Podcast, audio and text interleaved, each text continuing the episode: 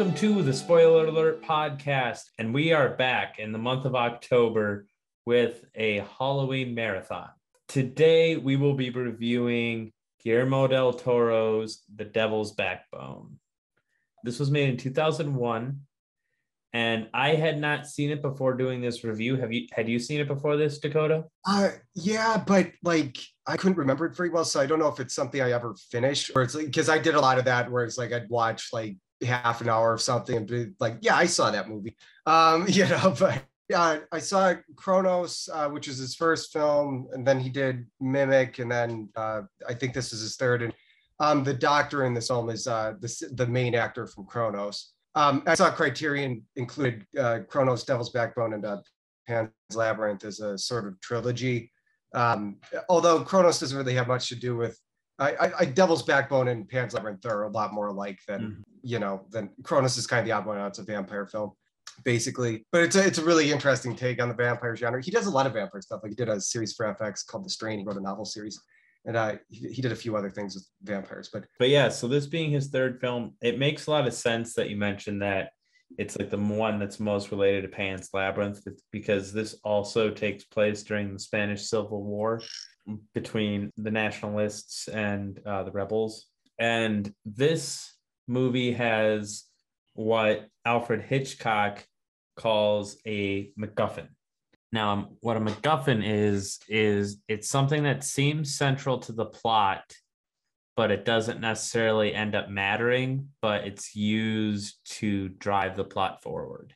I thought I thought a MacGuffin was just like a literal plot device. Like like we have to get the orb of blah blah blah and get it to yep, you know yep, it does. Yep, that's what I mean. Yep, it's okay. just a plot. It's just a plot device. Like uh, one of the famous ones, like a literal plot device, though. Usually, right, right, right. Yeah, yeah. So. Like one of the famous ones is North by Northwest when they're like looking for this like crushed uranium or whatever yeah. And it's like, ah, it's not really there or whatever it was. Like it ended up just totally not mattering. And that is kind of the case. The rug in the Big Lebowski. yeah, I mean, in a way, yeah, it's just kind of used as leverage for the story. The, the main MacGuffin in The Devil's Backbone is actually the bomb that you see if you're watching the videos on YouTube behind me. Well, as far as the bomb goes, I think I mean it's it's definitely an ominous presence through the movie. It's a literal time bomb. You're waiting for this. It just sets everything. Is it like there's a general sense of unease because there's literally an unexploded fucking bomb in the middle of everything. It obviously constantly reminds you of the, the background war, though we never really see it, but it's it's a constant reminder of that's what's out there. It yeah, it just creates a sense of dread through the film. Yeah, it's it's really it's really good symbol throughout the film too. Yeah. So that's a really interesting one. Um, the opening scenes of the movie are of the bomber dropping the bomb, and then that's kind of spliced in with us seeing a kid die or you know disappear, and then some other kids get like thrusted backward uh, upon like the the bomb's collision. Um, mm-hmm. although the bomb did not explode, as we said, but it's got like a timer on it, and it's an ominous thing in the middle of the movie that sets things in motion. It, it's sort of unrelated, but there's a very popular game, Fallout 3, that literally they build a settlement around an unexploded nuke, and the image is just like Devil's Backbone. So I'm almost positive that that was the inspiration. This is actually dead, like dead set in the middle of an orphanage uh, in in Spain during again the Spanish Civil War. Now the overseers to this orphanage are an old doctor who we will refer to as the doctor. And then a woman named Carmen who has a prosthetic leg. They have a, a weird relationship. And I guess just to even out of it, even though it's out of place, dive into their relationship specifically. You know, I think it was like they had uh, feelings for each other, but he never could bring himself to say it and but I mean, I, I think it is reciprocated on her part. Like she does have feelings for the doctor, but she just I don't know what the issue is. He's too soft or something. Maybe literally. I, I don't know. But I'm like, so. And then th- there's this kid who's newer to the orphanage named Carlos. Carlos's like first day in the middle of the square, he sees a ghost, and that ghost would later be known to be Santi, and it's like a orphanage boy, like about his age.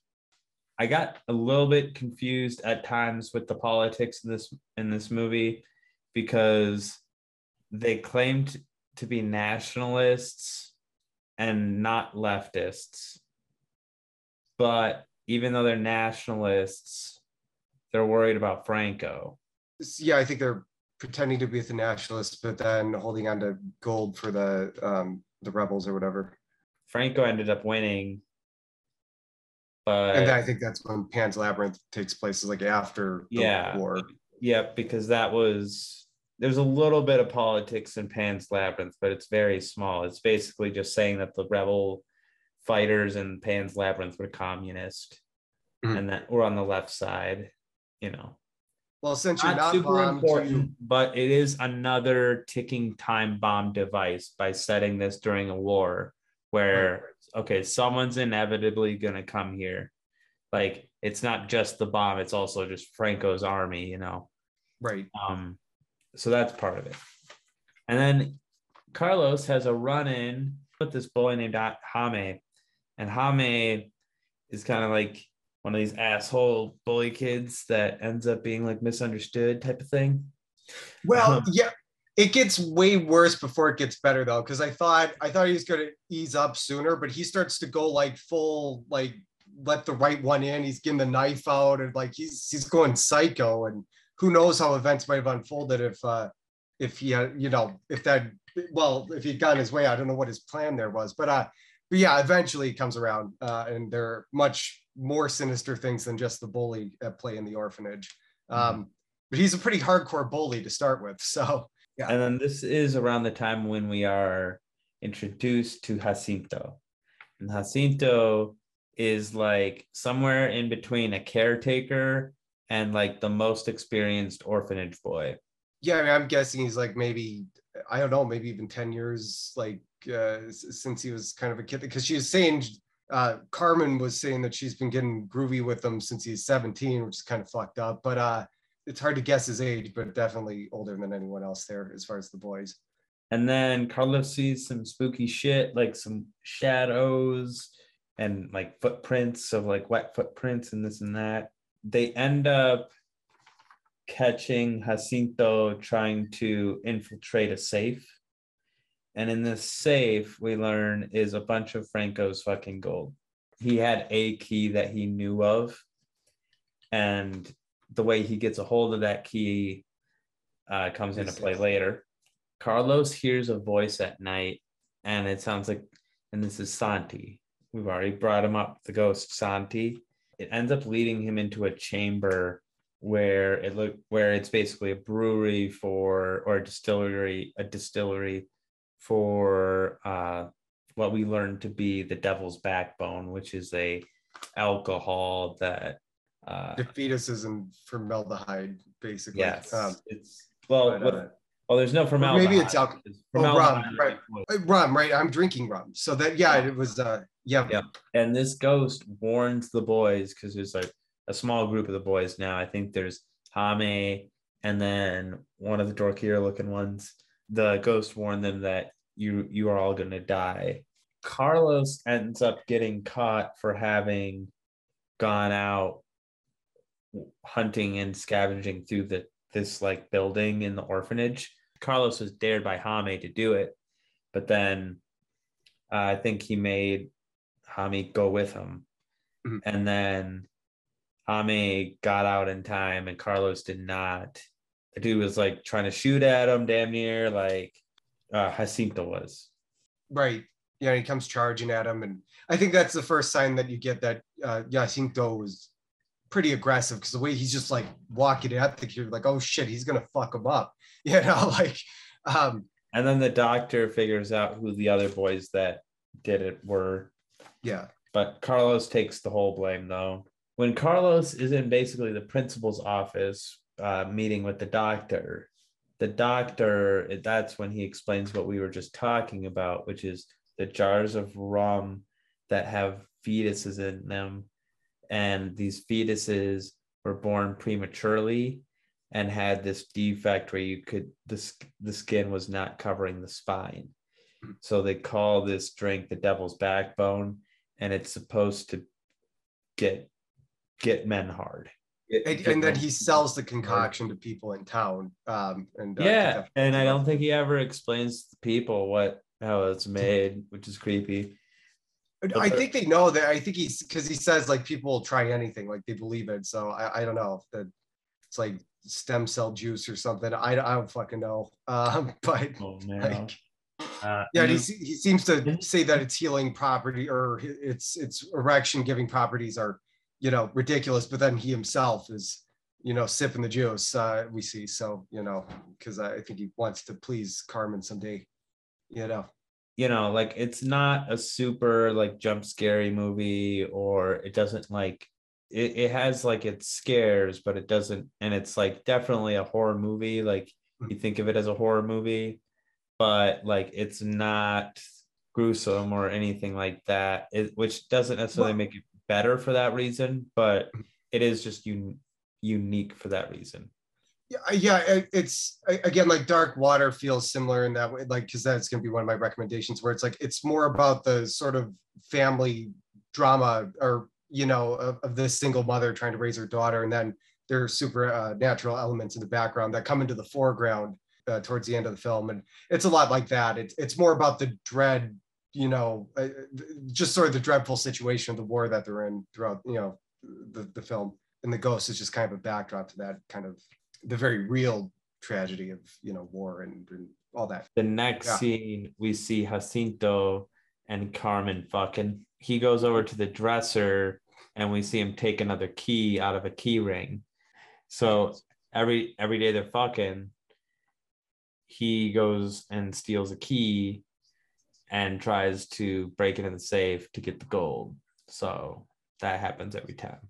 Yeah, I don't know. There's some weird fetish stuff with the wooden leg. She says, uh, I don't know. I don't know if there's a metaphor about hardwood. I, I, I'm thinking it's there. You know, she needs, I don't know, some hardwood, but she likes the doctor's poetry. She likes to listen to him recited in the next room. But I, I don't know. There's some kind of contrast between the two. Where I, I'm not sure what the movie's trying to get at with it, to be honest. But it's kind of just a fucked up situation where she listens to his poetry recitals through the wall and he listens to her getting it on through the wall um except she pretends that he can't hear her which it's like you're right in the next room i, I don't know you know it's just a weird dynamic they have so um, And then Jaime has a dream about Santi because they used to know Santi.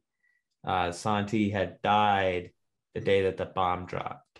And then a bunch of leftists are captured and executed, including one of the doctor's friends. There is a scene like that where there's like a struggle for a knife.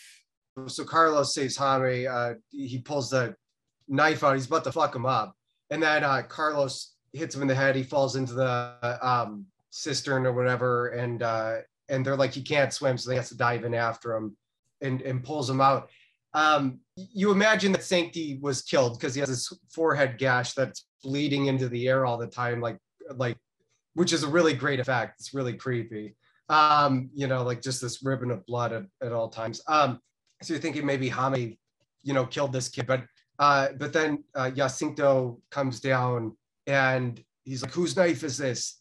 And um, Carlos takes the blame, and uh, you know, which I don't fucking know why. Well, anyway, but and then Jacinto slashes him on the face, and then I think, allies. huh? wanted to get he wanted to gain some What's that? Well, yeah, but your your ally just tried to fucking stab you or some shit. Like this kid has serious issues. Like I, I think because he's so fucked up by what we know we saw at the end of the film. But um, so but that could have taken a real turn. Uh, um, but Jacinto um slashes his face. I think that's when you start to like be like, okay, wait, yeah, maybe like so now at this point in the story, uh, Jacinto kind of starts to go crazy. He tr- tries to get the gold again, but is caught by the doctor and Carmen. And the doctor has, I think, a shotgun pointed at him at this point. Um, but he meets up with some buddies. And while he's doing that, they start to prepare to leave as well. because everyone's like basically fuck this orphan- orphanage at this point.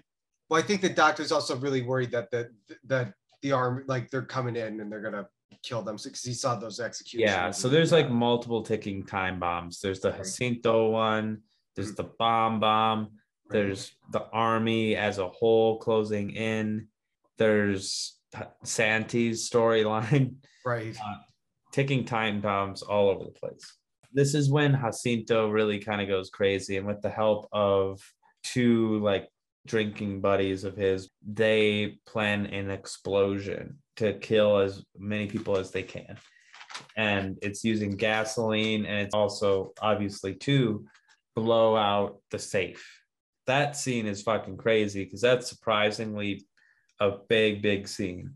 A lot of people fucking die and there's yeah that was shocking. Well but that is what San, santi promised. And so i don't know why he's caught off guard. Like i'm like wow they just killed most of the kids like in one fell swoop. A lot of people die important side characters like yeah. there was like a cook that died and stuff like mm-hmm. that. Basically any other adult or child except for like six total people i think. Right. Well well carmen Carmen ultimately passes. The doctor is around a little longer, but it seems his wounds are fatal. Uh, he has, which is something I like um, because you know you get like blast lung, you get blast damage, and like movies don't normally show that. I'm pretty sure that's what killed the doctor, right? Like he's his ears are hemorrhaging, and he he does. I mean, I'm kind of spoiling it past a little while later, but yeah, like in these fucking movies, like people are like literally engulfed by flame. They're in such close proximity to the explosion. They're just like walking it off. It's like no, there's a physical impact that like ruptures shit, you know, collapses lungs. And so he ultimately, ultimately the doctor dies as well. Um, like this whole scene is one of the major turning points in the film. It kind of turns the page from the second act to the third act. Yeah. So. And Jacinto's attempt at the safe, I think it opened up, but they didn't find the gold they were looking for. But he stumbled across the prosthetic leg that Carmen had, and he looked at it for a second. It looked kind of strange, and then he kicked it open, and he kicked open a little door in the side of it. It was hollowed out and had yeah, gold. it was a hollowed out leg, and she had like a fuck ton of gold in there. Yeah.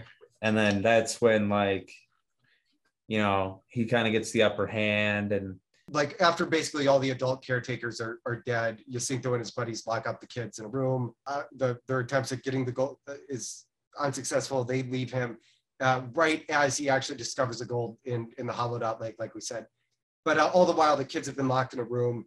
Um, they know that like they can't just wait it out. He's either just going to leave them to to die in that room or he'll burn the whole place down or something. So they break out, they start fastening, uh, fashioning, sorry, uh, uh, spears and shit. It gets very Lord of the Flies, like they're literally carving down sticks and shit. And uh, now it's just Jacinto and um, the kids alone in the orphanage. And he himself, obviously, uh, an orphan, um, you know, it, it's kind of a showdown with like a reflection of himself, you know, but before Jacinto came back one last time to basically tr- like to blow everybody up and stuff with his friends. He had uh, his fiance with him. His fiance pretty much told him off because he's acting fucking crazy. He kind of gave her the ultimatum of "you're with me or against me." So she, when she was against him, he killed her. Yeah. And then yeah, she didn't really have a choice because it was like it was she had to get to town to get help or else i mean but he's saying no get in the car. So you know if she wants to help the kid she has to say fuck off and by saying fuck off well that's it you know? So it wasn't just like an act of defiance. I mean it was but it was like there was really no other way. It was either abandon the kids or you know mm-hmm. he's probably going to kill you and he did. So it was kind of a sad scene. At this point Jaime vows to kill Jacinto because Jacinto returns, yeah, the cigar wrapper as a wedding ring to propose to Jacinto's fiance. And it was kind of like this cute, like, oh, look at the little kid. He's right. look at him, like that kind of thing. Well, yeah, but Jacinto's a prick because he brings it back to the kid and he's like, here yes. you go. Yeah, I, I mean, So, but it's not just that. There's there's a history of him being very afraid of Jacinto, and we we learn why. And then this next scene, they have uh, the doctor is very much wounded, barely alive, Mm. has like this cha- this chair set up by the front door or front window, and has a shotgun and is just waiting for Jacinto to come back. You know, he kind of just hold, stands his ground, and Jacinto backs off for now, and then he just continued to guard the place until he passed away. Yeah, it was interesting too because the doctor initially was kind of he's like I he didn't say it like that, but he's kind of like I don't really give a fuck about the kids, Carmen. I just want to get you out of here safely. And then once Carmen is dead and and that was her whole life was protecting these children, uh, that becomes his cause. And he's like I I won't you know I won't abandon you. He kind of doesn't quite live up to that because he does die, but he dies literally guarding them. You know, he's like almost a scarecrow with a shotgun in hand. His final moments were spent protecting the children. It's kind of an interesting redemption, right? Because there was so much that was unreciprocated and unsaid with Carmen, but by taking up, I think for the first time, her cause, which was really taking care of the children at the end, he probably felt a bit more connected to her, you know? Yeah. Um, And then after they lose the protection of the doctor, they hide in these closets and like like you had mentioned before, they begin to like whittle spears out of mops. And then There was something that was really confusing though. Like um they so this is before Jacinto's buddies take off. They're sitting around a fire and they're like, we're taking off in the morning whether we find the gold or not. And I'm like, they're drunk. It's like, why don't you just wait for them to go to sleep and then spear the shit out of them? But the kids don't do that, even though they're like right around the corner listening to the plan to burn this whole place down with them inside of it. I'm like, just wait for them to pass out drunk, stab them, but they don't. So that's a little bit of a, but then they are also kids that probably aren't terribly eager to kill people unless they have to. So, you know, Jaime explains how Santi died to Carlos because when the bomb fell, or around the time when the bomb fell, same night, Santi had seen Jacinto try to break into the safe. And then, out of rage and, you know, just instinct, uh, Jacinto shoves Santi against a wall and he hit the wall Like a pillar or pretty much column. squarely like on his right temple and there's just a hole in his skull and he he's dead and Jacinto didn't know that that's what was going to happen but like you also don't feel bad for him um well, yeah, well, at, at, at he's almost like a kid, right? Where it's like, uh, you're not hurt that bad. It's not, it's, you know, like he's, he's panicking, like he fucked up, you know, like don't, don't tell your mom. And then he realizes he really fucked up and uh, he, but he does, there's the cistern there and, and he sees what he's got to do. All the while, um, uh, Jaime is looking on at this um, and Jacinto doesn't know he's there. He's hiding uh, in the shadows, I think, or behind some column in the room. So yeah, and he dragged Santi Santi's body into the devil's backbone. The, the one thing that didn't make sense is he ties him up and i'm like you could have just he slipped and fell and cracked his head. Like i mean you could have made it yeah. look like that because people might notice a decomposing body in in the pool but i don't know and then he insists that none of the kids go down there like nobody's i mean i know the water's super murky it just seemed like a little bit of a plot hole to me i'm like that was gift wrapped head wound in the pool you know not like strangulation marks or something you know like well, I just sound like a serial killer, but I'm like, that was that was like gift wrapped to you, dude. You didn't have to tie him up. Like then people are gonna know it wasn't a natural thing. So I don't know. and then they kind of meet this collision point where Jacinto is baited by Carlos and Jaime to run through basically the chambers Yep. into the distillery or whatever you want to call it for where they make the devil's backbone. They end up like sneak attack, like psych bitch, Mm-hmm. like stabs him in the throat. And they really fuck him up too. Like I'm, Yeah. I'm sure that's an artery. He's he's going. Yeah, like No, he's bleeding like- out no matter what. I mean, they end up rolling him into the pool of the devil's backbone and that's where santi drags him down to his death. The kids venture towards town, which is war torn, but you know, so it's it's still a pretty bleak note. They got to walk for a day with broken ankles and whatever. But uh, yeah, it's a pretty bleak movie, a pretty bleak ending. But um, Yep. and but yeah, that so- is the ending. Um, in terms of cultural impact, it's a very similar film to, in terms of like style, to Pan's Labyrinth, more so than uh, other Guillermo del Toro movies. I've also noticed in terms of style for this movie that this is very uh, expressionistic. So what that would mean is like German expressionism was like old silent movies where the sets would look like the mood of the character and that's kind of what like Oh. tim burton does because guillermo del toro to me is like a grounded tim burton and more talented tim burton um, I like Tim Burton, but yeah, no, I mean, I get what you're saying though.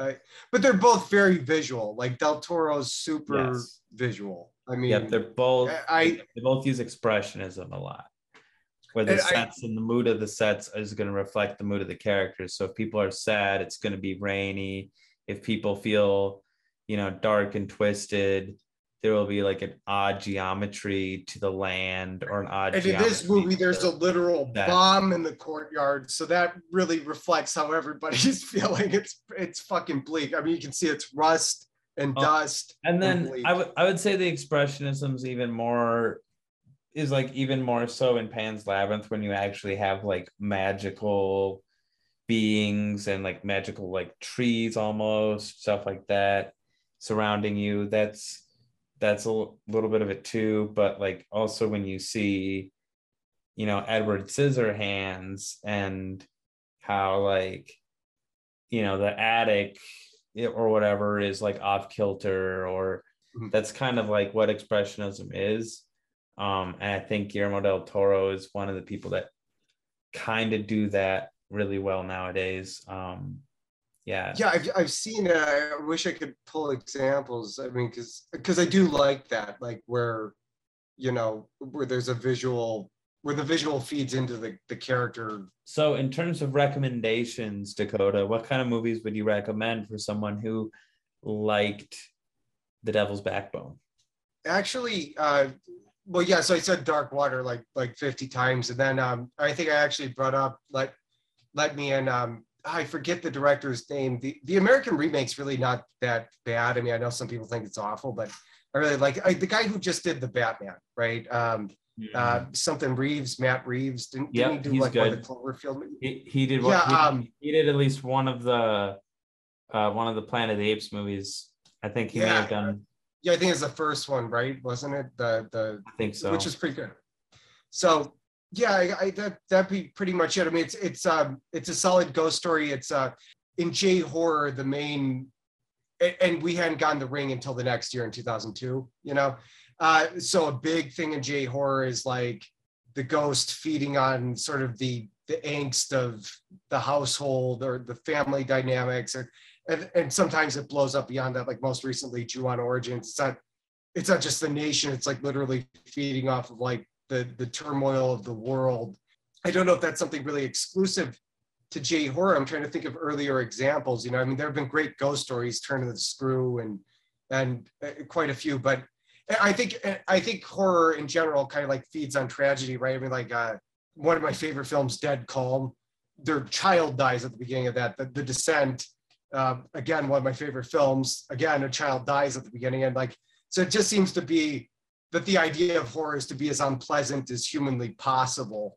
You know, uh, from the very get go, and obviously a child dying kind of you know is is the launching pad for a lot of that so yeah, I don't know if J horror invented it, but but um I know Hereditary, which is I, I don't know why I have a vendetta against the movie. It's really not a bad movie. It's just that people talk about it like it's the greatest fucking it, it goes to 11 and like for me it's like if you go to 11 then the quality should be 11 like anybody can cut the heads off of children i do it all the time and, I'll say, but um but like that movie is like the the content is super graphic and i'm like well I feel like the quality should match it. Um, you know, like like to me, it looks like it's borrowing from Pulse, like the, the shadow, the figures coming out of the shadows, um, and uh, just the family unit disintegrating. I mean, it borrows from a lot of things like uh, Don't Look Now. Again, actually, yeah, a child dies at the very beginning of Don't Look Now.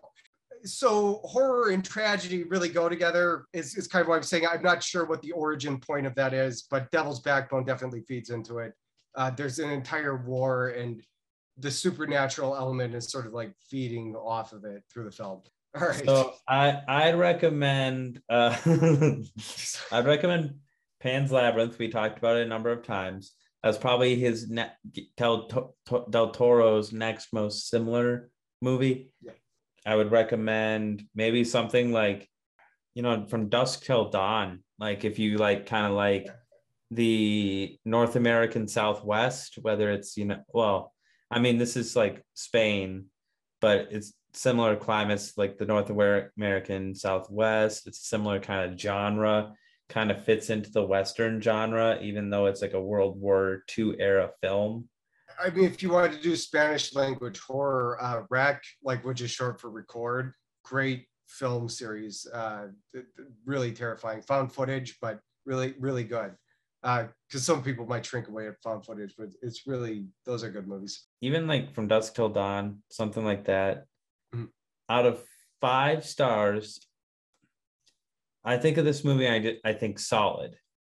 I don't think it launched into like a very very strong movie for me. It teeters on either the high higher end of four stars or the lower end of four and a half I'm gonna fair. go with the lower end of four and a half. I, I, I give this one four and a half stars. Um, yeah, again, I I no, I totally agree. I'd say it's like a higher four for me. You know, um, it, it's like a prototype for Pan's Labyrinth, where I really think it, it landed a lot a lot better. Um, I, I not, not to say that this is poor at all. It, it's a really solid movie, like you said. So um, yeah, I agree. I think it's just very strong, but like it didn't like it didn't like fuck with my mind or like just mm. fuck up my world like Pan's Labyrinth did. Right. That movie's yeah. On that note, guys, so you said higher a higher end four. I I said a lower end four and a half. It is one of the better horror movies of that era. I think it's a it's like an essential view for a Guillermo del Toro fan. Um, this is one I would I was wanting to get around to. Glad we did it. Glad we reviewed it, and happy to kick off the Halloween marathon. Be sure to follow us on Instagram, Twitter, you know, of course, YouTube, Spotify, and wherever podcasts can be found.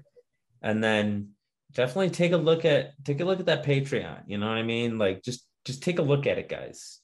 Just, just take a look at it. Like you should put titties I on the Patreon page. Maybe that would make it more enticing. Like, I mean, you know, like we can't it, promise you'll get titties, but they're on the page, and if you go over there, you get to look at them at least. Does you know? the spoiler alert podcast need an OnlyFans? oh yeah, shit. We should. put. There we go. Yeah, we should be the first to do just, it. Just like also upload our videos to OnlyFans. Yeah, no, yeah. Yeah, so we'll be like, you can find us on Spotify, YouTube, wherever podcasts can be found, including OnlyFans. I, I just diversify entirely. Pornhub, uh, you, you porn, whatever, all of them. Just like, yeah. All right. On that note, thank you for watching today. Thank you for listening. Have a great day, everybody.